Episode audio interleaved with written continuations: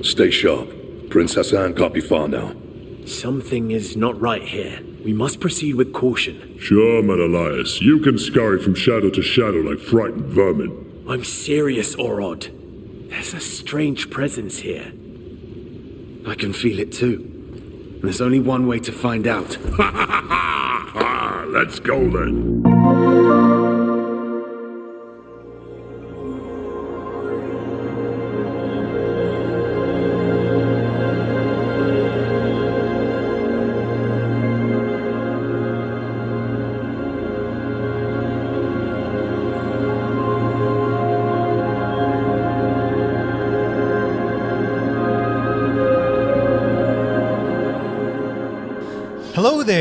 Welcome to episode eighty of the video game podcast PlayStation Pals.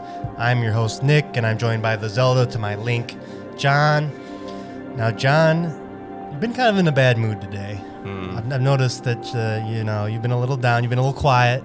Yep, it happens. It happens. I'm a sad panda. So we're gonna pivot the opening from what I originally wanted to talk about, and I want to talk about comfort games, games that make you feel good. Sure. Now, I know, John, when you have free time to game, you're usually trying to catch up on your backlog. But let's just say time is infinite. Mm. You want to play a game that's going to instantly improve your mood. Mm. What game What game would that be? Put a big old smile on your face. Well, you know, it's uh, as you ask this question, I'm sitting here trying to, like, go through the Rolodex in my head of different answers. But I feel like it, in when you answer these kind of questions, you kind of have to go with what immediately pops to your head, right? Because it pops to your head for a reason. And that game would probably be The Binding of Isaac. Okay. Um, you know, it's it's my go-to, my O G game that, you know, made me love roguelikes. I still think to this day it's the best uh, that that genre has to offer. You know, there's there's exceptions like Hades, you know, that does... Sorry, I, I'm sniffly today, Nick, so if I sound a little nasally, I'm, I apologize. Uh, but there's games that do, like, different aspects better, like Hades, right? Narrative is, is incredible in that game compared to something like Binding of Isaac, where literally all you're doing is trying to make sure your mom doesn't kill you or something. Something really weird. Um, but, yeah, something that is just... Like, I don't really want to go back and play something that I've probably beaten narratively in the past. Like, that's not so much comforty for me, because then that's still... I know you, you preface this question with time is infinite, but it still feels like an obligation to be like, well, I'm going to go beat God of War twenty eighteen. Right. You know, it just feels a little different. So, yeah, I, I gotta I gotta think Binding of Isaac, if I am going to play something besides that, it's probably like A Link to the Past or Final Fantasy X. Those would probably be the two. Okay. Those, those are some good answers. Yeah, what about you? I mean, you're you're not in a bad mood. I can make you in a bad mood if you want. We can work on that this podcast, but yeah. Uh yeah, I have a few, right? Like like right now Cyberpunk is definitely one of them. Like, I can't uninstall it. Like, I just refuse to. So I just pop in there when I'm really like I'm just not feeling anything, right? Like I just I'm jumping into multiple games and I'm just like, you know, twenty minutes I'm like I'm not feeling this. It's did like, you get all the trophies in uh, Phantom Liberty? Phantom Liberty? I did, yes. Oh, wow. Mm-hmm. Okay. So, and then before that, like Batman Arkham Knight was one, because it just felt good. You can just go around the city and beat people up and just. And that's, I mean, that's be uh, Batman definitely for a, a minute. Well, and like I, I know you platinum that game too, right? So you got all the Riddler trophies. Uh, well, on Xbox, I got all the achievements. Yes. Sure. Well, the same thing for this conversation, same thing. So, yeah. You know, but yeah, that that definitely adds something. If there is this like section of the game that like. Most people don't go for, right? I think like Korok seeds, like there's value there for people who just want to get everything from right. a game. Uh, so I imagine, yeah, something like Arkham Knight would, would do that too. Final Fantasy X is, is one of those. Like there's people that have maxed out that sphere grid, and I don't understand how. I really don't. Um, for every character, not just one, but uh, you know, more time than than men like us. Yeah, and then and probably just hard focus on. I love Final Fantasy. I'm just playing Final Fantasy games, you know. You know, we know people that in our life that are just like, I'm just, I just play Madden games or, or a certain title yeah. and just consumes their whole life. You know, the time we spend G T A over, Online. Yeah, twenty games they're playing. Yeah, my yeah, I, I think I've told you about my friend group was playing Grand Theft Auto or Apex Legends so much that I was just like, do you guys get bored? Yeah, I mean, different strokes for different folks. Uh, you know, you're preaching to the choir, buddy. I, you know, all weekend it was, Dad, you want to play Neon White with me? It's like, no, no, I don't. I'm done. Why? We don't like this game anymore? It's not that at all. He just, you know, he just doesn't get it. So, uh, yeah, different strokes for different folks. But yeah, yeah, uh, yeah. Okay. I'm feeling better already. Okay, good. I- I'm glad because uh, what I really wanted to bring up was. Suicide Squad, Kill the Justice League. Speaking of Arkham Knight. Um, because uh, in our last episode, in our yay, nay, or may, we both nayed this game. We both yeah. assumed it would be bad. And it, I don't think it was less than twenty-four hours later, the embargo lifted on some previews, and the two big sites, GameSpot and I G N, both had negative impressions of the game, which is kind of unheard of. We don't really see that very often. I can't even think off the top of my head a, another game that has has gotten like negative press preview before release. Usually they're pretty open to what the full game might be. But right.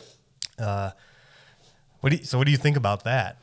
Yeah, it's interesting. Um, I was actually just listening to a conversation about this as well, and I agree with you. I, I can't think of really any times that I G N does those first previews or first looks or whatever, anything like that. This wasn't a first look, but like an in-depth hands-on, and to come away with anything less than like, oh, it's, you know, it's it's good, it's got its flaws, but I think there's going to be a lot of value here for people. Like it, I think the headline was something like, we played Suicide Squad and we didn't like it. It was yeah, like very, very to the point. yeah. And so I've seen some people that are kind of taking that and be like, well, what the fuck, I G N? Like, why why do you need to frame it that way? Or why do you need to say it that way?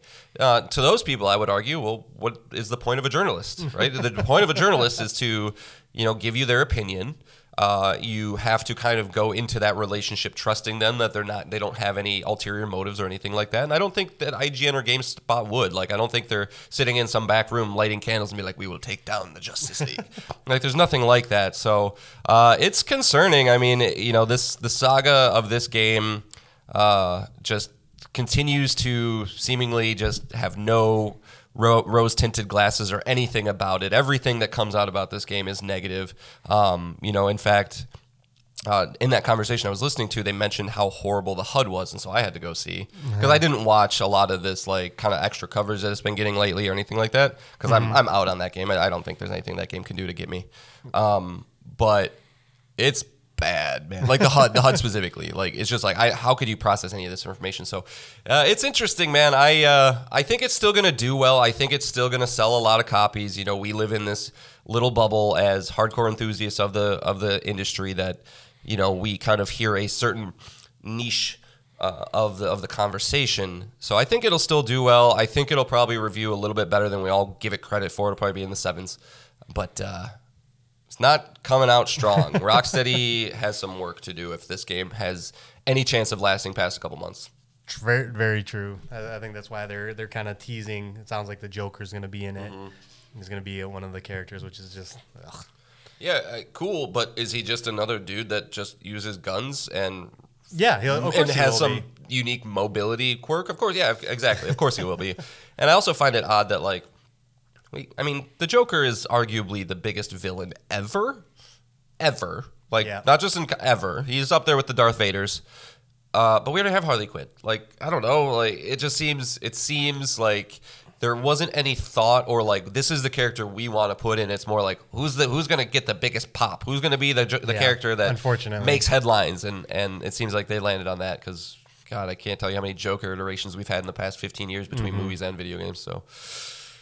No, yeah, we'll if, they, if they get Mark Hamill back, because he, he voiced the in the Arkham trilogy, he vo- he voiced the Joker. If they get Mark Hamill back, that it is mean, a pretty big sell.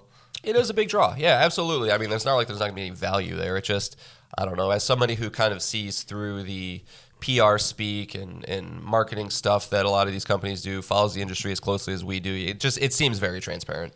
Right. Um, and uh, yeah, wish them the best. You know, I don't.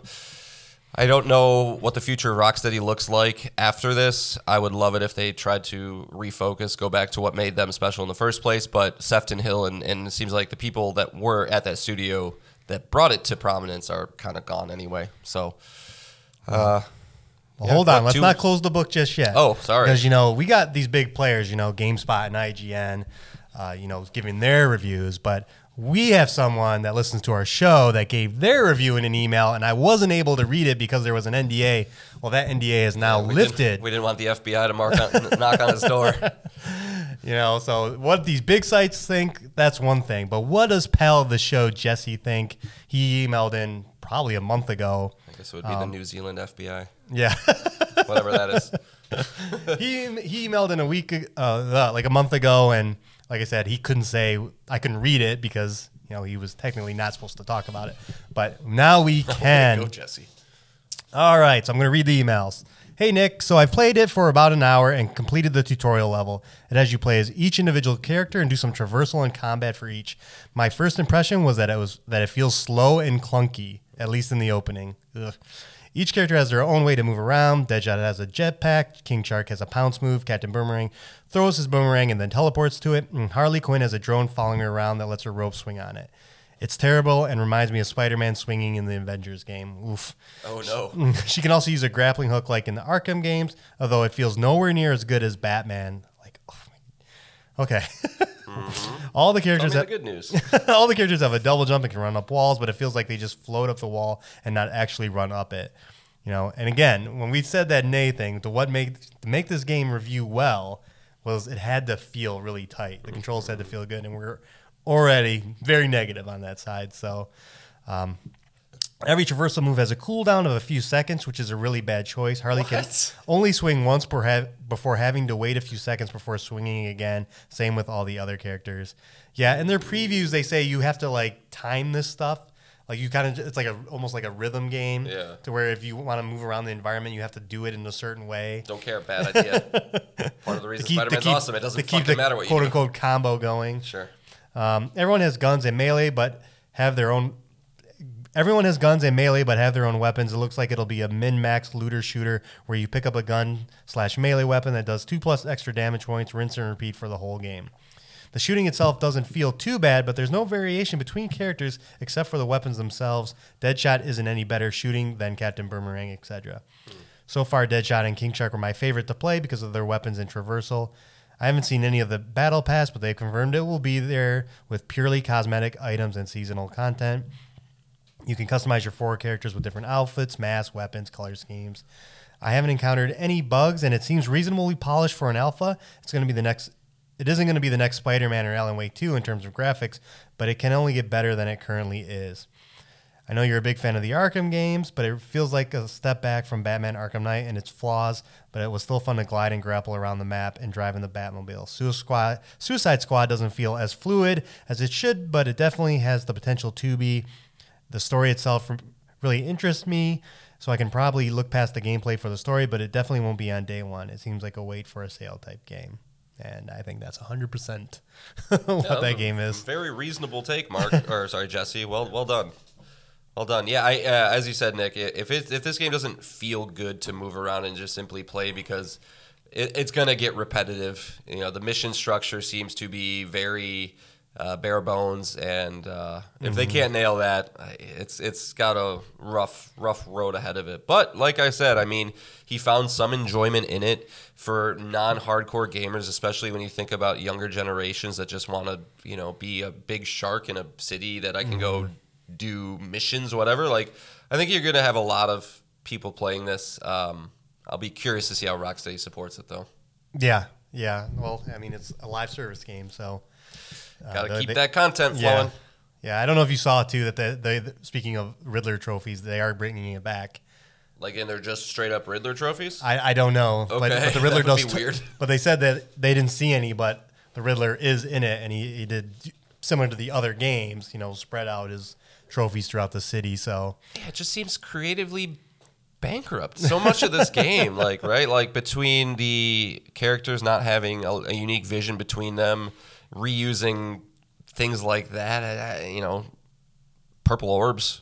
Yep. Come on, I don't know, but uh, sounds like a perfect extra game, Nick. Sounds like a great yeah. November extra game. Yeah, like I said, the story looks interesting. The voice acting's there. Uh, you know. I'm I'm I'm probably in for one playthrough. Yeah. You know, to check it out, but yeah, definitely not at launch. So, all right. Let's move on to the show. Are you still in a good mood, John? Yeah.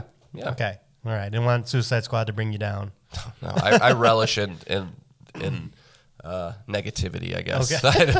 as as as fun as that sounds.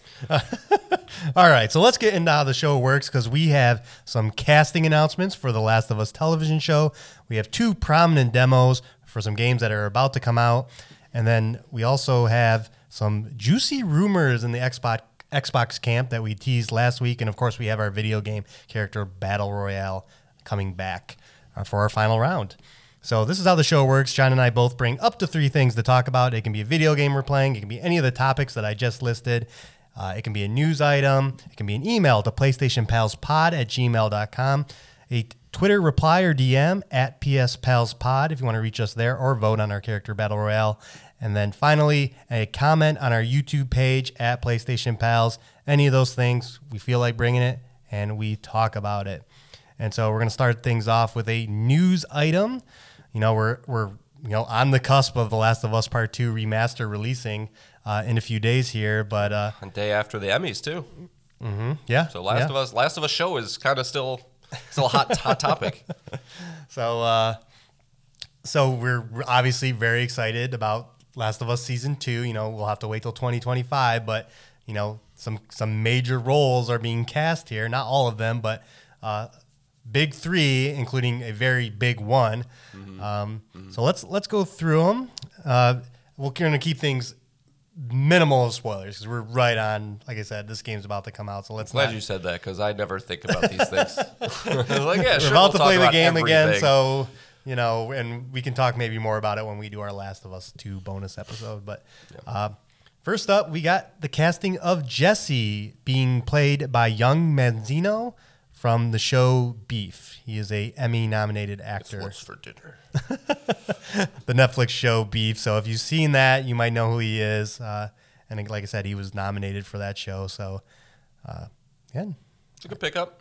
Mm-hmm. Um, I have not seen Beef. I don't know this actor very well. I've, in fact, I hadn't heard of him before he got cast. But, you know, um, it's always good to know that, you know, it's H B O, right? You can pull the talent that you right. need. So uh, I've, you know, every single one of these castings that we'll talk about, I'm sure, you know, it was very, very, very well thought out and intentional when they when they picked them. So, and, I, and I'll be honest, man, I don't even quite remember besides of some big, big moments, like really Jesse's role at all in that uh-huh. game much. So, so it's it's definitely the the least of the three big ones, I would say. I, wasn't he the one, one of the more tense scenes in Last of Us Part Two? Wasn't he pushing the car, and you had to like, yeah, and you had to get the car going? Yeah, I mean, there's, there's, you know, there's a ton of. I'm sure he's in that game much more than I give him credit for. Yeah, I just when I think back on my experience with it, it is, I, I don't think of him very much. Mm-hmm. You know, sure, sure. All right, next up we have Dina is going to be played by Isabella Merst. She is from Dora and the Lost City of Gold, Transformers The Last Knight. I don't think I've seen her in anything before. Mm-mm. So she's another question mark, but I think what you what you said about uh, Young Manzino also applies. Like, she's obviously very talented to get this role, and Dina is a very big character yeah. in The Last of Us Part Two. So yeah, I mean, obviously a very, very close relationship with Ellie, so it'll be interesting to see how that develops. Um, Bella, you know, I I, I believe she's non, non-binary, so uh, just gotta say she's gotta be thrilled with this casting. Dina, the Isabel, Isabel, yeah, Isabella, she's she's gorgeous. Like, just honestly, in my opinion, maybe almost a little too pretty for for Dina. Um, and I do find it weird because, like, you know, she definitely looks Latina, and I kind of thought Dina was more Middle Eastern, but you know, it could also just be creative licenses and liberties. Mm-hmm. So uh, you know, won't hold anything against it there, but um, yeah. Yeah, another another uh, big-time person. All right, and then let's go to the big casting. The the you know the other playable protagonist in the game, Abby, is going to be played by Caitlin Dever. You may know her from Booksmart, No One Will Save You, and the sitcom Last Man Standing. I believe that's where she got her start. Um, she got her start on Justified, which is where I know. Oh, her from. Okay. Yeah, she played like I, I Loretta. Oh, was she like twelve? Yeah, like she played that. Uh, you know, I'm sure you've seen True Grit, right? Haley Steinfeld. Yeah, True Grit. Yeah. She's very much that same kind of character. Oh, okay. Just like, I am a smarty, smart, sassy person, but I'm also very capable. Mm-hmm. Um, killed it. Killed it. So, uh, yeah, continue. Sorry. No, no that's, that's kind of... I just okay. give her credits, and then uh, what, what do you think? This, this yeah. is an actress we do know. this, Yeah, this is um, you know, this is an interesting one because... Uh, when the role of Ellie was being cast, she was kind of the front runner for that, at least from a fan standpoint. You know, looked the part apparently more more so than Ellie. So it's interesting to see her kind of come back into the fold and get the character that's, you know, the main antagonist of this whole story. Um, you know, so I think she's going to kill it. I very much believe in her acting abilities. Um, like I said, she's she's one of those uh, girls, like girls that got into the into acting is seemingly pretty young and has established herself in leading roles and uh, a lot of different things like that. Um, obviously, I hope she knows what she's getting into. I'm sure she does. I'm sure when this role was being cast, there was a lot of extra uh, weight being thrown around besides some of the decisions that, you know, do you want to do this? Again, without getting into spoilers, she's a very contested character. Um, but, such, I, but such a great role. Like, I, you know, I, obviously oh, the internet's going to hate her because, you know, we won't get into why, but uh, that the beauty of that game is how great of a character that Abby ends up being. Yeah. Um, so it's like a, the role. the role of a lifetime, in my opinion. Yeah, I mean, she, you know, if she leans into it and puts together a performance as well as the cast of season one did, which, you know, I'm sure the directors and everybody will make sure that that's the case. I, I, I have no question about it. Like, she'll be up for some from some Emmys and things like that. Um, you know, I know there's a lot of people making kind of a, a big deal, quote unquote, with her not being ripped, right, and huge like Abby is in the game. But A, it's a long time between now and then. B, I would also... I was going to ask, do you think she's going to be ripped by the time the show? I think she'll get big, but I, what, what I would also argue is I don't think it matters as much as people seem to think it matters. Like, she doesn't need to be huge. Like, mm-hmm. you can have the emotional impact that the moments uh, Abby goes through in this game without n- huge muscles. Like, you know... Mm-hmm. Be- Bella herself is not, I don't think, as big as Ellie is, so it would make sense that maybe Abby's a little toned down as well. Like, there's a lot of different angles that, like, I would not, if if she doesn't come out, you know, one seventy-five and yoked, like, it's it's not a big deal because the motivation of her as a character is so much more emotional, not physical, and I right. think I think they can channel that uh, pretty well. But I, I do think she'll get big, bigger, mm-hmm. you know, because she is like she's like a five two small framed girl, like right, she's not. Um, big by any means, but I don't think it's that big of a deal, honestly. Did no. you know that uh, Caitlin also played Cassie Drake in Uncharted four? Uh, yes, yes, I did. Okay. So she's, yeah, she's got a, a history with Naughty Dog. Yeah, I'm glad you mentioned that. So yeah, I wonder if she's uh, been in the booth doing some mocap for something else, maybe. uh, who knows? Yeah, it is possible, but this is exciting, and obviously, you know, twenty twenty-four would be great if we could get a trailer for season two at least. You will. I, I think you'll get a trailer. Um, is there any other big characters that need to be cast? I mean, Owen. Levin. Levin. Uh, yeah, Lev, Owen. What's Lev's sister's name? Yara? Yeah, that sounds Levin about Yara. Right. But yeah, Owen would be another one. And uh, the other people from that group. There's... Yeah. Two roles. I I forget the characters' names sure. again. It's been I think I years. think of like the big top. Like I think Owen, Lev, and Yara are probably the three biggest remaining. Mm-hmm. So yeah, so we're getting getting closer to that. But um, you know, like I said, man, you know the Emmys were last night, and it was just really, really, really nice to see um them get the. You know, I don't think they won anything specifically last night. They had twenty-four something nominations total, won eight on the first night of the Emmys, which were more like creatively and things like that. But mm-hmm. to just get the respect that. um That did it got last night on the one of the biggest nights of television for a video game franchise. It's just, you know, I knew that I knew that this show was going to be special the moment it was announced, the moment that we knew H B O was tied to it. And uh, I don't know, man. I think season two has the potential to be even better. I, I think so because the, the big moments of the second game are, are something else. So, yep. uh, give me that Rat King. All right, so let's move on. We got a pair of demos that came. Out uh, last week. Uh, let's let's start with the big one, the Prince of Persia: The Lost Crown demo. John, what are you, what are your thoughts on this game? It is it did get reviewed. Yeah, it yeah. is at an eighty-seven, which is fantastic. Very nice, very nice. Um, yeah, but again, you know what the big sites think. Who cares? It's all about what the PlayStation Pals think. You know what what are our thoughts? Uh, so what what did you think, John? Yeah, so developed by uh, Ubisoft Montpellier, which is the team that did Rayman Legends. I've brought that up on the show before, so I knew that this is, uh, in my opinion, the best team Ubisoft has. So I was, I was, I was really excited for it from the get-go. But I do want to at least start off with here that. Do you remember when this game got revealed, Nick? All the idiots that were like, "What is this shit? Mm-hmm. This looks like trash." And I just hate that narrative that just because a game isn't triple A or has like, you know, realistic graphics, it's going to be anything less. le- it's going to be a lesser Internet makes that mistake a lot. I hate, I hate it. I hate it so much. But um, I'm happy to report that, you know, with my limited time with this game, uh, I'm in. Like I'm in for it. And maybe mm-hmm. I should start with kind of like my take on demos. The way that I usually use demos is I play them until I know I'm in or out. Um, I did that with Final Fantasy seven Remake. I've, I think I did the first combat encounter. I'm like, nope, I'm good. Like, you know, I knew immediately that it felt good, and uh-huh. I wanted to experience it more. So it was kind of a similar thing here with The Lost Crown. I didn't beat the demo, uh, but I, I explored some of the combat, uh, traversal mechanics and things like that. And uh, first and foremost, looks and runs beautifully. Uh, yep. four K, one twenty frames per second, which is great, great, great, great for, for P S five. Um, so you're getting a really high fidelity product there. Um, and then when it comes to... You know, in my opinion, the most important thing of Metroidvanias, which this game obviously is, is uh, the traversal and combat, and it all feels very fluid. Um, it's quick, it's fast. You know, you kind of get to play with around with different air dashes and, and time manipulation mechanics and things like that. Um, so, yeah, I think I think that this one is definitely something I'm going to pick up. Uh, I don't think I'm going to buy it right now, right? I think it's fifty dollars brand new.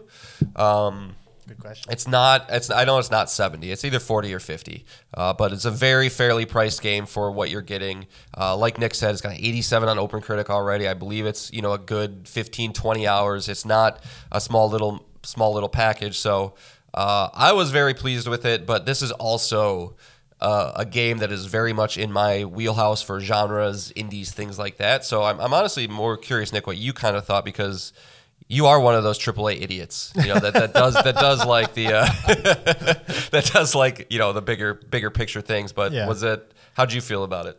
Uh, it's a fifty dollar game. Cool. Uh, I actually liked it a lot too. I thought it, it looks very pretty, as you mentioned, and but what really like I was really enjoying is the combat. Mm-hmm. Like I really enjoy the the parry and the dodge mechanic. You kind of can slide underneath legs, and then you could do like this flip kick to launch them in the air.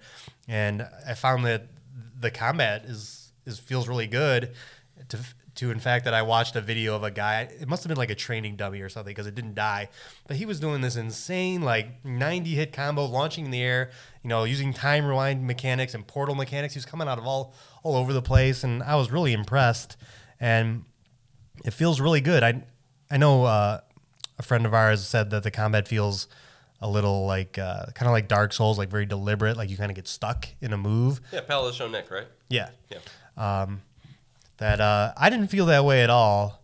At least I did, it didn't get to a point where I was like annoyed, like, oh, I'm stuck in a... And that could also be something where you don't have the experience with Souls games or something like true, that. So true, true. You know, just didn't, um, you didn't feel it as much. But yeah, it felt great to parry and... Um, you know, watching reviews and seeing that you can parry like boss fights and it leads to like special cutscenes and stuff like that oh, in really? the boss fight. Yeah. Uh, just overall, yeah, just a great package. I, I kind of like the initial story. You're kind of, you're not, not, you're not actually a prince in this. You're just kind of like a part of like what they're called the, the Immortals. You look like uh, Michael B. Jordan from, from Black Panther. and, but you're part of like this elite like hit squad. It looks like, yeah. uh, you know, there's like, I think there are seven of you.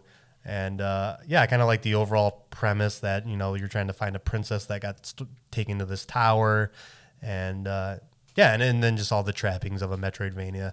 Um, but one thing they do that I, I thought was fantastic is the memory system. Is this where you go into the map and then it shows you the picture? Yeah, you can take pictures. So, it's dude, it's that's why haven't they, why hasn't anybody done that yet?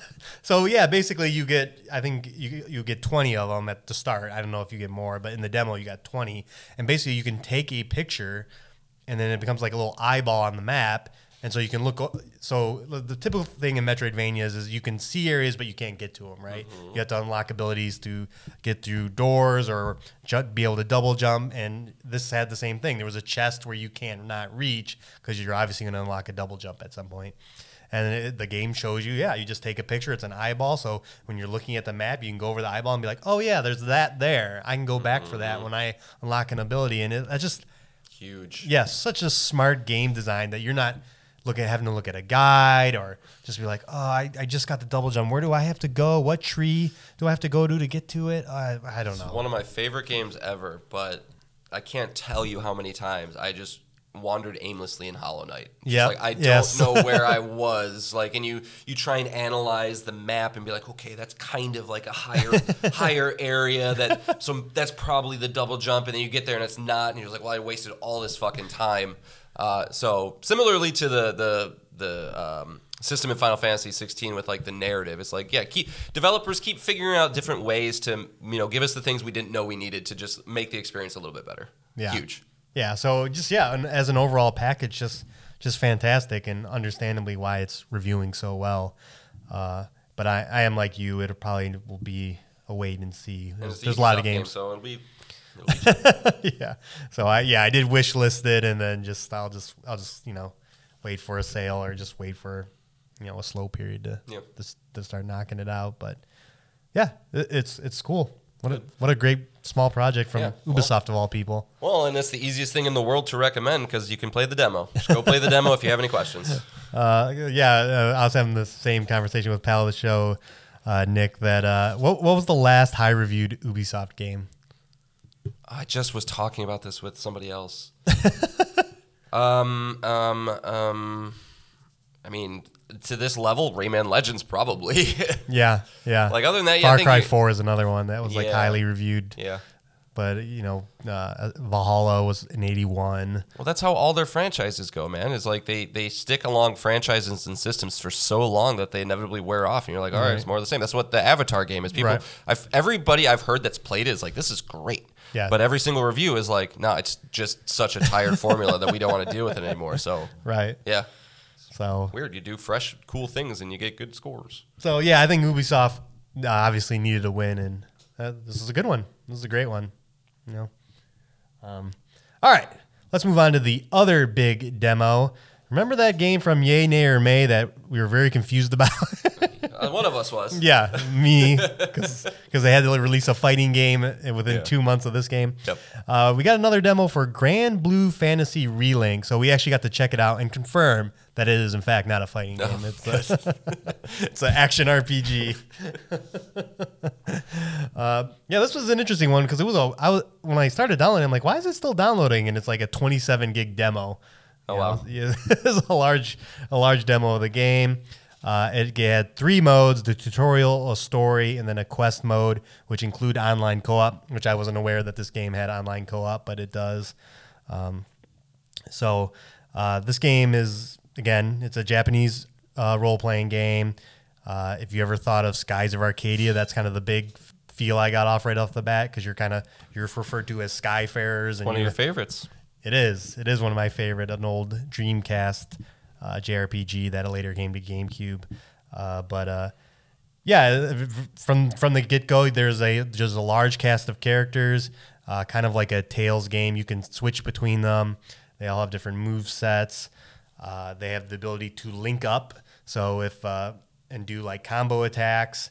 And then if you get your super meter all the way up and do your super move, they can chain their super moves, and then it leads to what is called a burst. Ultra like a, super move. Yeah, which is an ultra giant attack.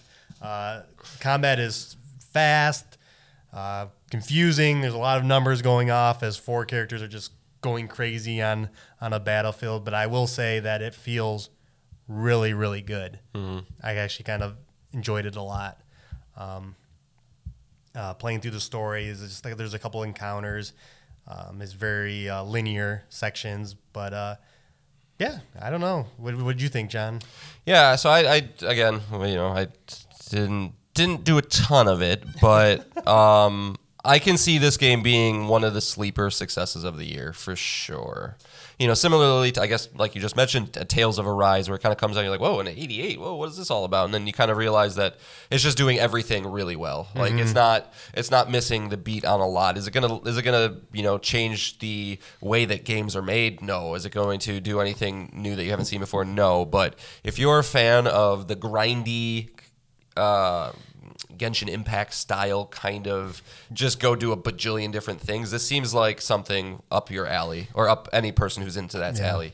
Um, but or if you missed out on a, you know Final Fantasy sixteen, right? Like yeah. like there wasn't really a lot of gear and and uh, switch a lot of micromanaging of your your crew. Yeah. Well, this is, this is like the opposite spectrum. Like you.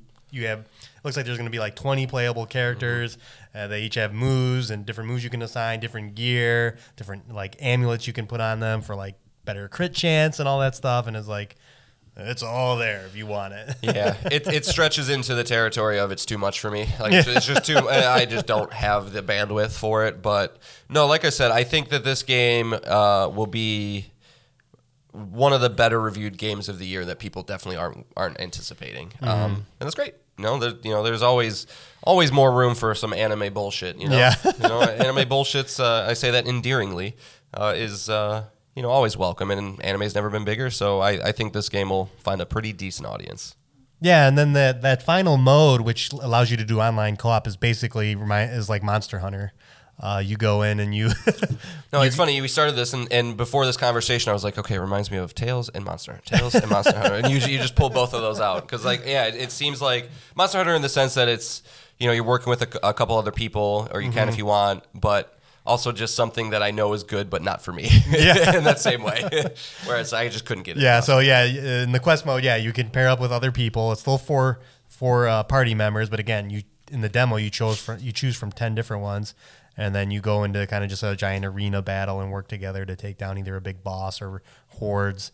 Um, that's pretty much the only... There might be more, but in this demo, there were the only there were two boss fights and then a horde mode that you had to complete, and then you're kind of ranked, and then... You got it tells you who's the M V P, you know, who's doing the most, and then you get you get some kind of crest, which is probably some currency that you can use to unlock other stuff. But uh, do you feel like you are fully in charge of your combat? Like, because I, I I think a lot of times with games like these that have a ton of numbers going off, lots yeah. of H U D elements, it feels like I'm not being deliberate in what I'm doing. I'm just kind of like, oh, that thing's ready, this thing's ready, that's yeah. ready, this is ready, go go go, and you kind of just like, hey, I did it. Like, yeah, do you that, feel like you have impact, or is it kind of just nebulous? Like you're just kind of like, eh. Uh, depends on the character. A lot of characters do feel like that, like you're just spamming your cooldowns, and then when you're, but uh, a lot of other characters are are you know, kind of like you know, control based, right? Or or healing your party or buffing your parties in ways, and that's probably a little more nuanced as the as the other than the like the fighter characters that are just trying to get in there and, and do a lot of damage. So, uh, it's too. I probably didn't play enough to to say, but. But I'm sure there's a ton of depth there that, you know, yeah, that we don't, that, yeah, that you would only know if you played it for sixty hours. Yeah. Um, but yeah, it, again, very pretty, runs great.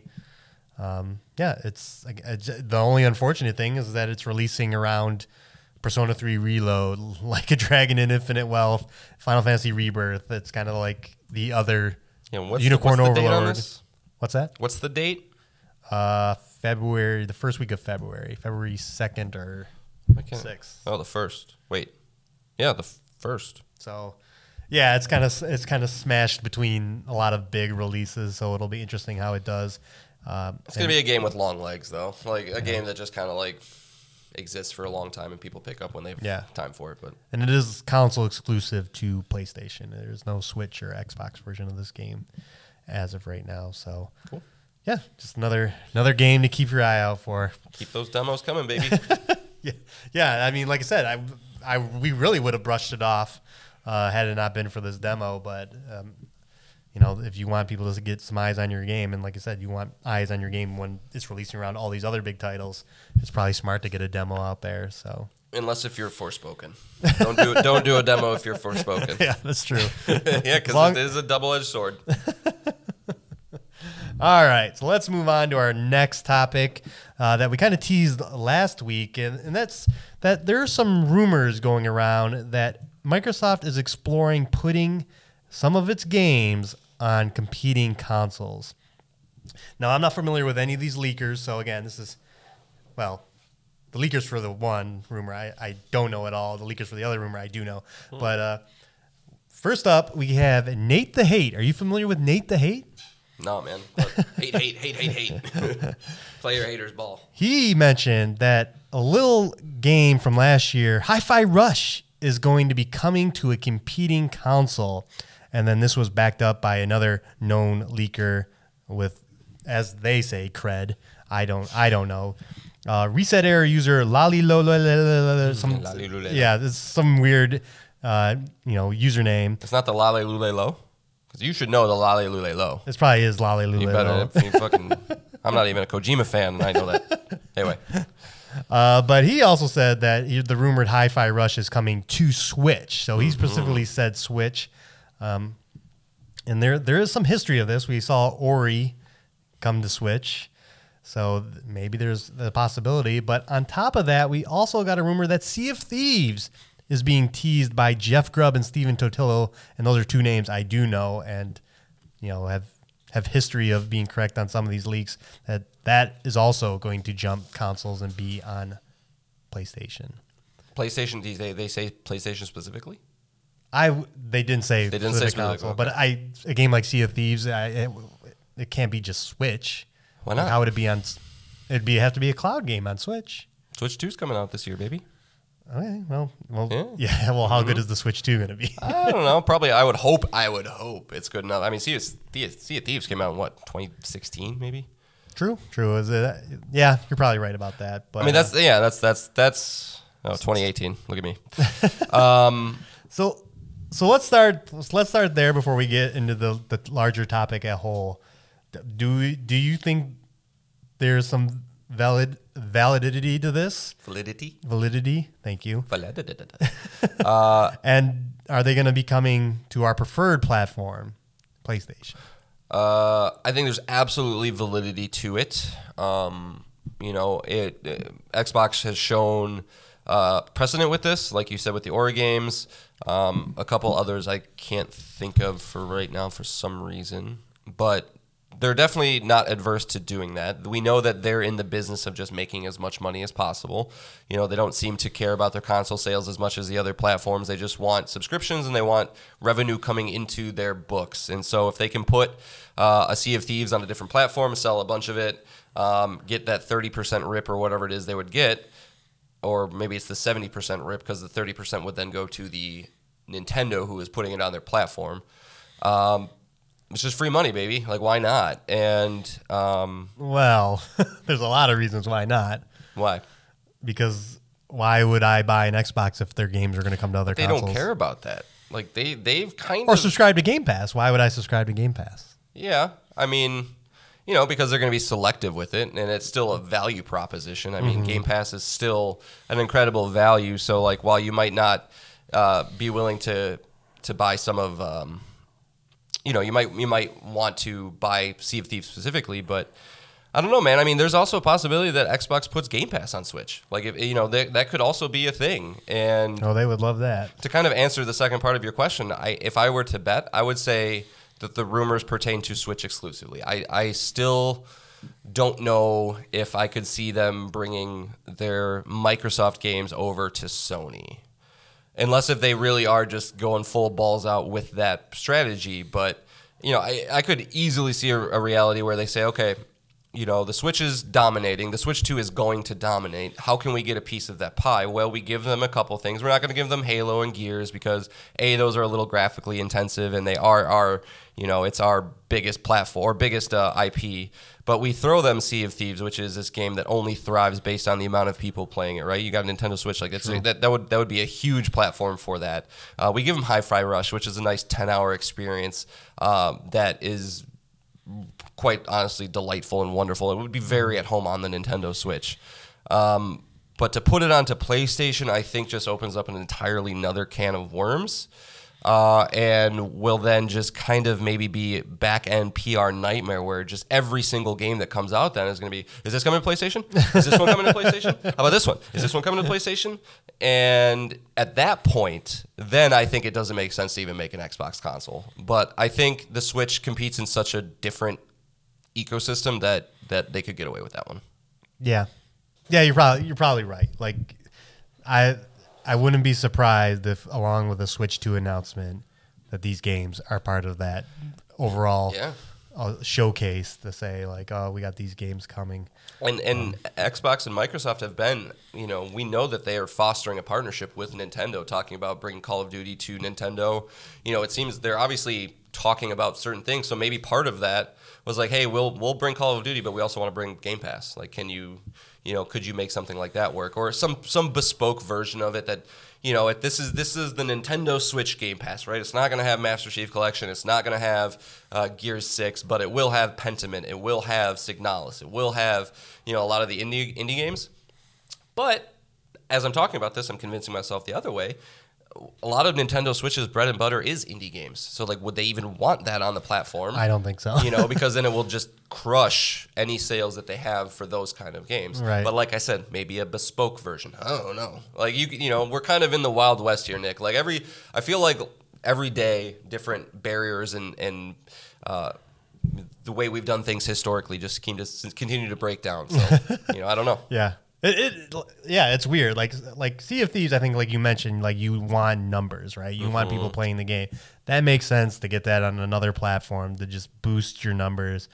But Hi-Fi Rush is such a weird one to just be the one random one they pull, uh, just to make whatever X amount of sales it would get. You know, would it would it even recoup development cost on Switch? Yeah, I mean, I don't, I, I view that kind of the same reason they probably put the Ori games on the Switch. It's just like, you know, it can handle it graphically. It can it it f- just fits the vibe of it. It's a one-off. Yeah, get a couple extra. You know, maybe you get maybe you get a million more sales. Right. You know, uh, on Switch, and you go from there. Because, you know, I'm, I'm not a technical person, but I know it's not just flipping a Switch. But to port it over from Xbox to Switch can't be too intensive of a thing where you're not going to have to dump any more resources into it. So at at the end of the day, it'll all be additive, additive, right. additive, right. I don't know. Yeah, it'll, it'll be interesting if this is true, mm-hmm. and what the, what they say about these specific games is too. Because hopefully someone will say, "Why? Why did you do this?" Right. Right. All right. So that leads us into the actual topic itself, and that is Xbox games that we want on PlayStation. This has been. We have a, on our show notes, we kind of have a little queue of like possible topics we want to do for whatever reason to pull from. Uh, this one has been on there for a while, but now with these rumors, I think it's time to bring it out. Uh, we can go one by one, John, but do you have any Xbox games that you would want to play on your PlayStation? Uh, sure, I'll start with one. We can just go back and forth. Yep. Uh, Hi-Fi Rush. No, I, yeah. I I mean, I've been preaching this game for being wonderful for a while. Uh, I would love to go through it again. Uh, I would love to get trophies for it, although I know the achievements are real hard on Xbox. They have some weird, like, zero point zero one percent trophy. Oh, no. Yeah, I can't remember specifically what it is, but it's something like where, you know, it takes eight hours to beat the game, but it takes forty-five hours to get this trophy. Oh, so it's just like, I, I hope I no. hope that maybe they would tweak that a little bit, but yeah, Hi-Fi Rush would, would be uh, very, very, uh, would love to play that on PlayStation. Yeah, that's a, that's obviously a boondoggle. That's, yeah. that's a no-brainer. I think that is the number one game on Xbox right now that I want to play that I can't. So yep. that's up there. Uh, my next game I'm going to bring is Sunset Overdrive mm-hmm. from Insomniac. Uh, they did one exclusive for Xbox before Sony gobbled them up and became the premier developer for them. Uh, and I love this game. I got all the achievements in it. It is kind of a best of both worlds as far as uh, kind of like if Ratchet and Clank and Spider-Man merged together. You have a giant open world. You have all the crazy weapons of uh, a Ratchet and Clank game would have. You have great traversal, just a great overall style and vibe. It's it's a wonderful game that I, I'm I'm really bummed that is, you know, again, a console lock to Xbox. Yeah, console locked, and you know, didn't make a ton of money as we just found out from the Insomniac leaks. Uh, and we know Insomniac has absolutely no plans to work on a sequel to it, right? right? Because we we know their roadmap through, what, twenty seventy-six or something like that. um, so, yeah, I've I've always, you know, wanted to have a playthrough of that game, but oh well. Yeah, yeah. It's great. Just just look up a YouTube video of all the uh, entrance animations for after you die. They're yeah, wonderful. Those are, those are good. Those are so wonderful. Uh, my next game is anything really from the Forza Horizon series.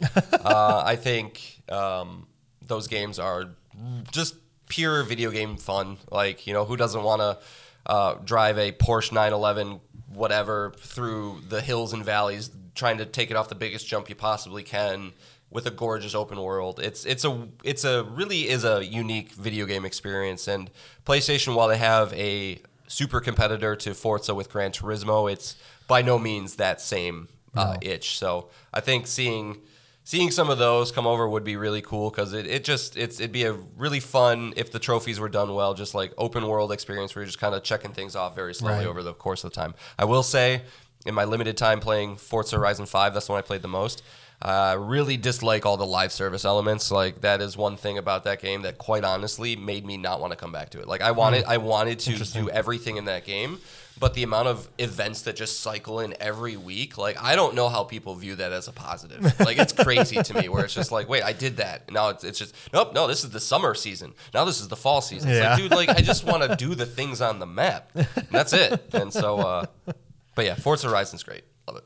Yeah, no, that's a that's a very uh, very good series to get on PlayStation. They don't they don't have an arcade racer, you know. They need no, one. Burnout, not since Burnout Paradise, probably.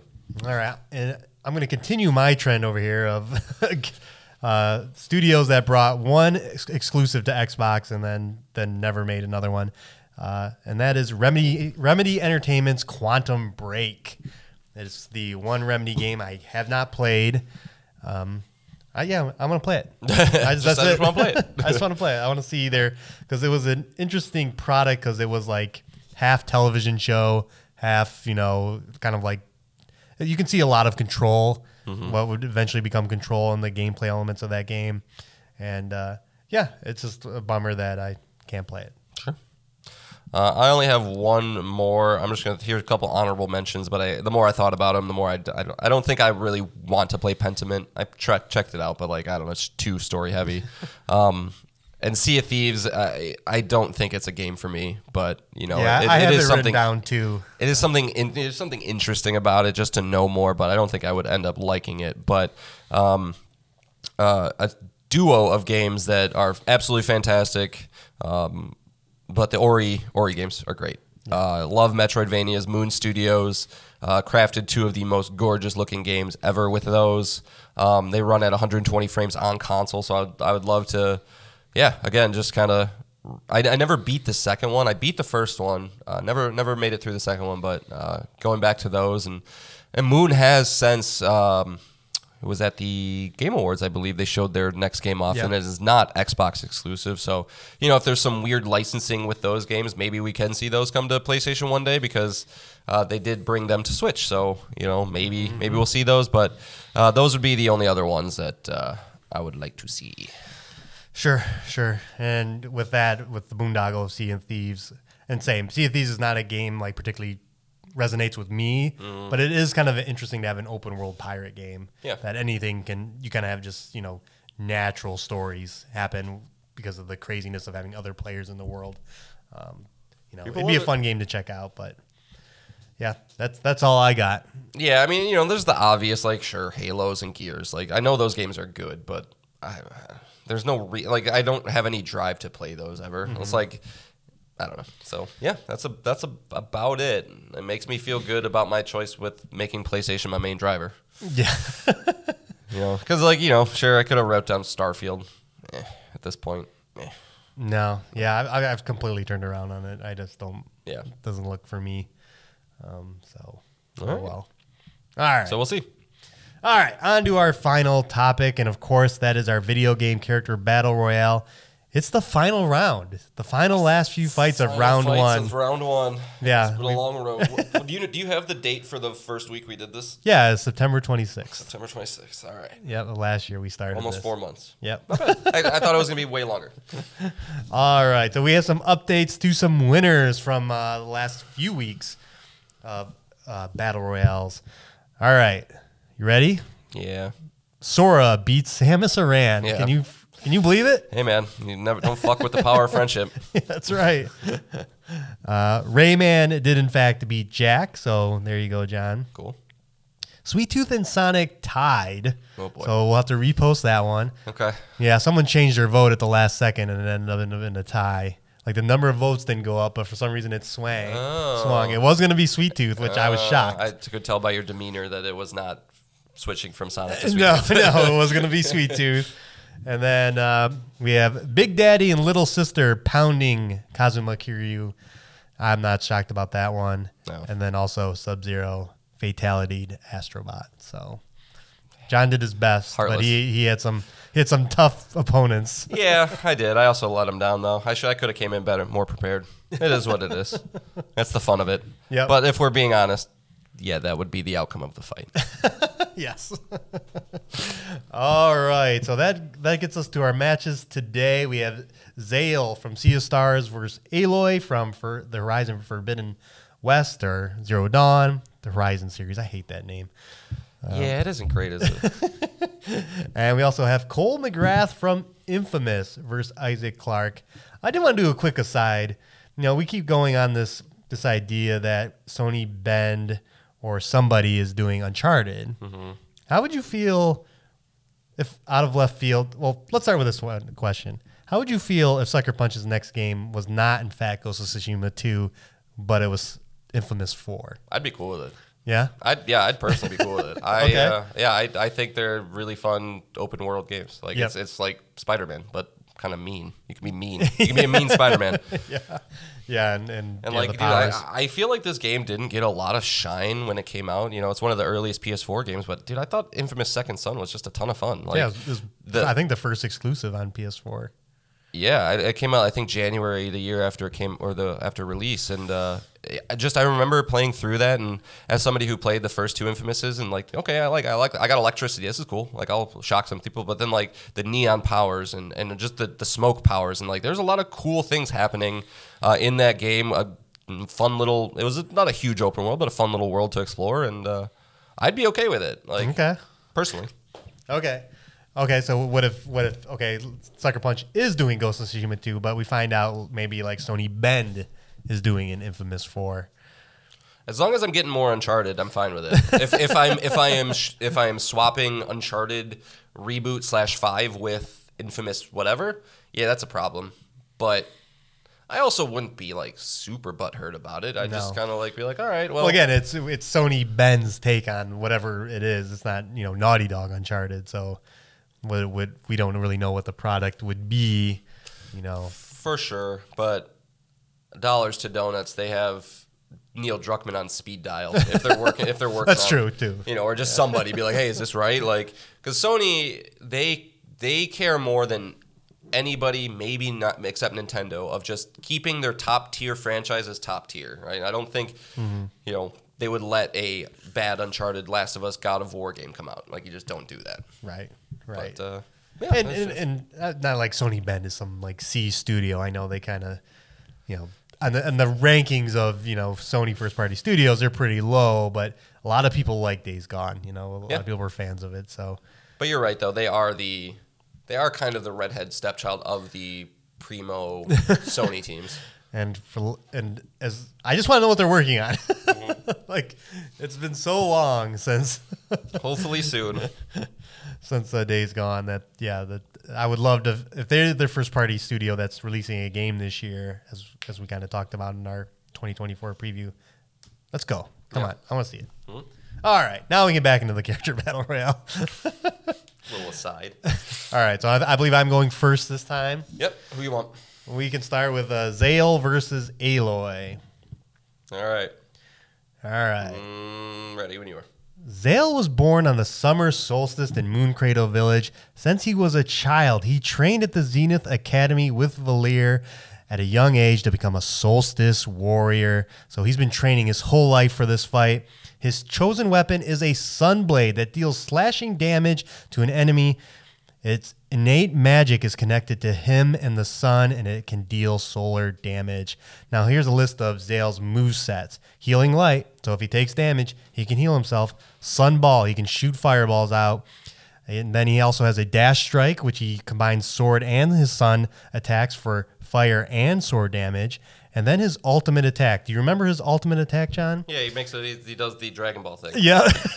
He absorbs the a sun flare and creates the giantest ball of fire that consumes the entire screen. Good luck, Aloy, dodging that attack. So Zale is basically just like a Zenith. Like, and Aloy struggled to take them down, so she'll have her trouble with Zale. Struggled yet did.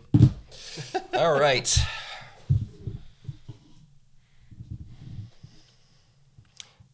Yes, Nick, I understand Zale is effectively the chosen one. He can turn into a little ball of light and fly all around, but let's evaluate him as an actual combatant, as a fighter, and I think we'll realize he just doesn't cut it. His entire goal when fighting is to hit an enemy in a series of strategic ways to ensure that that enemy can't attack. Well, unfortunately, Aloy doesn't have a series of hits that will cause her to not be able to attack. No hammer, swords, moon, or sun abilities will slow her down. He can charge his little fireballs, he can use his sword, but compared to a Tremor Tusk barreling down on you or a Thunderjaw charging up its plasma beam to vaporize you, uh, he just... Doesn't doesn't uh, add up to it. Slitherfang, come on, dude. Due to the enemies, due to these enemies, she must take down. Aloy is an absolute, absolutely no slouch either. Equipped with a wide array of projectile weapons, including uh, the her up close spear, huge variety of ammunition. Uh, she will be able to pick uh, Zale apart from far, up close, whatever the case is, or even use traps to her advantage to uh, affect the battlefield and make it sure that uh, Zale doesn't have a chance. Also, shield weave armor, shield weave armor, one hundred percent regeneration. Wow. It's like quite a turnaround from your Kazuma. Yeah, yeah, I was a little more prepared. You brought it for Aloy. I was a little more prepared. Impressive. Yeah. All right, again, this this poll will be posted after the show is posted. So go to Twitter at PSPalsPod to vote on that battle. Damn it. There's stuff I didn't get to. It's okay. All right, next up we have Cole McGrath versus Isaac Clarke. Again, Cole McGrath from the Infamous series and Isaac Clarke from Dead Space. And I got Cole McGrath. Cool. All right, Cole McGrath is an electric superhero. He is able to absorb electrical energy and use it for his own powers. What uses energy? Well, basically everything Isaac Clarke uses, his suit, his weapons. Cole can absorb all of that en- energy and use it against them in his in this fight and turn it into his impressive set of moves, which include Megawatt Hammer, uh, Lightning Bolts, a Lightning Storm. He can call in a giant Lightning Storm on Isaac. So if they're fighting outside, Isaac's just fucking done. Also, he has Healing Touch. You know, he can heal himself using his electrical powers. Uh, he can create polarity walls that can stop, uh, you know, physical and energy-based attacks. Well, that's another thing Isaac Clarke relies on, so whoops. So all of these moves combined with his energy absorption, his his ability to traverse around the environment is going to be s- overwhelm the slow-moving, energy-reliant uh, Isaac Clarke. Boom. All right. Isaac Clarke is the poster child for the ultimate survivor. He's marooned on a hellscape of a ship of the I S S Ishimura, somehow battles through necromorphs, including hunters, lurkers, brutes, slashers, super slashers, and we could go on. This man has faced the scariest scenario, pos- scenario possible and lived. He's basically a superpowered Ellen Ripley. While Isaac is your run-of-the-mill engineer uh, with very limited combat experience, he is not ill-equipped for this fight. The plasma cutter is, as we've talked on the show, one of the best weapons in video games ever, with the ability to sever Cole's dumb head off of his body with one well-aimed shot. This isn't even including the javelin gun, the ripper, the pulse rifle, and any other weapons that Isaac can use. But perhaps his biggest advantage is the ability, stasis, and telekinesis. Isaac is able to slow down the battlefield, uh, anything he wants to a mere crawl, uh, where he can easily land a couple of those well-placed shots, or use his telekinesis ability to yeet Cole across the, f- across the field, or, let's not to mention, Cole is uh, adverse to water. He uses water. Cole can't do shit when he's wet. That's all I have to say about that. All right. Well, John, that's it. That's it. Round one is over. So by by next week, we'll have, you know, our we'll, we'll cut all of our combatants in half. I think, was there sixty? Yeah, it was like sixty-two or something like that. I think I tried to do sixty-four with, like, you know, the official N C double A men's basketball bracket, but I don't know. I started yeah, stretching, sixty. And then I was just like, this is silly. Yeah, it's sixty, so we're, we'll be down to thirty. Yeah. Which, uh, hmm, that's interesting. We'll we'll have to eventually have a bye for somebody. Yeah, we'll just give Kratos a bye. He's he's obviously the favorite, I would maybe, think. Maybe whoever gets the most votes next round. Yeah, yeah, we'll, we can. We'll give them the bye. So yeah, because that'll that'll that's our plan for next week, right? So yes. So obviously, Nick and I we've we've been discussing how we want to approach round two. We have a couple ideas, but I think we're going to take the week to flesh those out, figure out a little bit more, and then have a round one recap for next week, going over biggest, you know, biggest victors, fun matchups, favorite matchups, anything like that. You know, we'll kind of yeah. talk about it a little bit, but then come back the week after with the second round of the matchups. Yep. Yep. That sounds good to me. So again, both these polls and Sweet Tooth and Sonic will be back uh, at Twitter at PSPalsPod if you want to vote there. So cool. That is five things. We are done. Mm. What do, what do we got to tease, John? Well, uh, I don't know. All right, I can start. uh, you know, we were we were talking about showcases, and we got a big one. Xbox is doing a developer direct on January eighteenth, and uh, they're bringing the games. They're going to have Avowed, Hellblade two, Ara, History Untold. I, I still don't know what that game is, but it's a bad but, title. Doesn't but stick. The big, big tease is we're going to get a look at Machines Games' Indiana Jones, which I'm very excited for. Uh, one of the nice things about these developer direct is you get an extended look at these games, and it'll be interesting to how Machine Games, who is known for the Wolfenstein series, how they take on, uh, I don't know, just take on Indiana Jones. I imagine a lot of whip. You'd need a whip. You need whip some there'll whip. be a whip button, and you'll grapple with that whip and knock weapons out of hands with it. And dude, so many questions. Like, Machine Games, known for first person. There's no way it's first person, right? Of course, there's. That's I, also I mean, a good maybe, question. But that would be weird. And yeah, what what is the? Is it more action based? Is it more narrative based? Indiana Jones is kind of a. He's in a weird space right now too, because you know they just had one of the biggest movies of the year, but it bombed. So like he's not really relevant anymore. But yep. As a thirty-four year old man myself, you know, Nick uh, over here as well, like. He was the coolest. He, he, he, in my opinion, he is the coolest. So, yeah. like, yeah, what can this game do? Yeah, yeah. Who who is going to be voicing the the, the character? I don't think it'll be Harrison Ford. It's Chris Pratt. yeah, yeah. Always Chris Pratt. But uh, yeah, we'll definitely have thoughts on all those games. I, I'm assuming we're going to get some like like we've been like you know hammering against the wall about Xboxes. Let's get some release dates. And I'm assuming Hellblade at least needs a yeah. Hellblade. Like I could not believe they didn't have a date. Hellblade and Avowed, and probably all these games. I, I'm assuming they're coming this year if they're getting shown here. Yeah, but do you trust them? Hollow Knight is still coming within the year. But yeah, I would think I would think the the intention of the show is to like, hey, this is this is Xbox twenty twenty-four. This is what you got. Yeah, yeah. So that'll be. That'll be something exciting, like I said, to talk about. Um, and again, The Last of Us Part Two Remastered will be out. Yeah. Now I don't know; we might not much have much to say because again, it, there's a lot of spoilers involved with that. But we can just kind of kind of touch on it, you know. You know, it, I mean, at least check out No Return, see how that is. Yeah, if, if that's a mode we can access right away, just yeah, give, try a few runs of that and give our thoughts on that. So that'll that's exciting. Yeah, no, I just, um, yeah, I'll check that out. Uh, Nick graciously uh, gifted me, or I bought it off of him for twenty dollars, Diablo four. I don't know if I'll even bring that to the show, though, to be honest. Like, we've covered that enough. And oh. Unless if I have a, a, a vastly different take or there's something right. I want to bring. Sure. Um, but, nope, still, uh, I, I, I got every single, I got all the map unlocked in Tears of the Kingdom now, uh, which is exciting. I made that my mission the past couple days. I wasn't even doing quests. I was just, where's the next thing? And then, because I... You know, not to make this a Tears of the Kingdom thing, but like it has the best system of look at the map, use your thing, mark it, go to your map, mark it there. Like it's just so nice. Like it's the best best game that does that. Uh, that and Elden Ring, I guess. But uh, so I don't know if I'll have much from a gameplay front to talk about, but we'll find we'll find some stuff. Well, I'm gonna bring another game. You are? I'm gonna bring an indie game next week. I've started playing Dredge. Oh, you just you waited till this moment to tell me, you little bitch. Okay. So I'll I'll have some thoughts on that. I'm just a few hours in, but you know it was a indie game of the year nominated. So, you know, I I told I told myself I was going to take a break, and then it's like whenever I get free time, it's like I just want to play video Did games. Something. Yep. Yeah. Yep. so so uh, it was on sale, so I was like, all right, let's let's check it out, and so I will definitely bring that next week. Okay.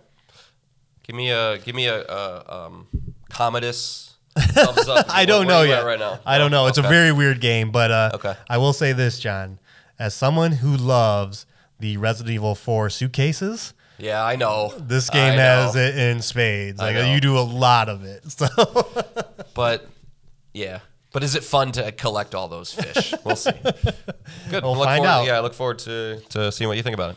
Yeah. So so again, a lot. Of, The year is not slowing down in the least, and I'm sure uh, more reviews will come out. So we'll we'll get to see what Infinite Wealth and Tekken eight. Are Persona they? three. Yeah, yeah. So The year is not slowing down. Video games are not slowing down, and we'll be here to cover it all. Yeah, you know what? We should maybe maybe not next week or the week after, but we should uh, we should have a little segment about our, our fantasy league too. You know, go over the games you've drafted, the games I've drafted, see who thinks uh, had a better draft. You know. Oh, me, of course. Yeah, I mean, that's what you say. But three-time champion, three-peat, John, John over here. Yeah, yeah, yeah. Well, you don't, you don't have a Tears of the Kingdom to. Nah. to Persona's to, gonna just carry me. Okay, we'll see. All right, so that leads us to the song, and uh, I wanted to bring the Prince of Persia: The Lost Crown because it actually has an excellent soundtrack on top of that. Um, And speaking of Ori, it's by the same guy who did Ori. So, oh, really? Yes. This is so the song is Main Theme by Gareth Coker and Mentrix. Gareth Coker is the composer I, I of thought I Ori. Recognized that name. When you wrote his name down, I was like, why, where do I know that from? So the song's excellent. It definitely gives the vibes of the game. And, yeah, it's great that the Prince of Persia, The Lost Crown, is kind of kicking off this year in games in a big way. So let's let's highlight that music there. Oh, baby. All right. Well, that's it. You know, again, once again, thanks for listening. And we, of course, will be back next week with Up to Six Things. Bye, guys. Later.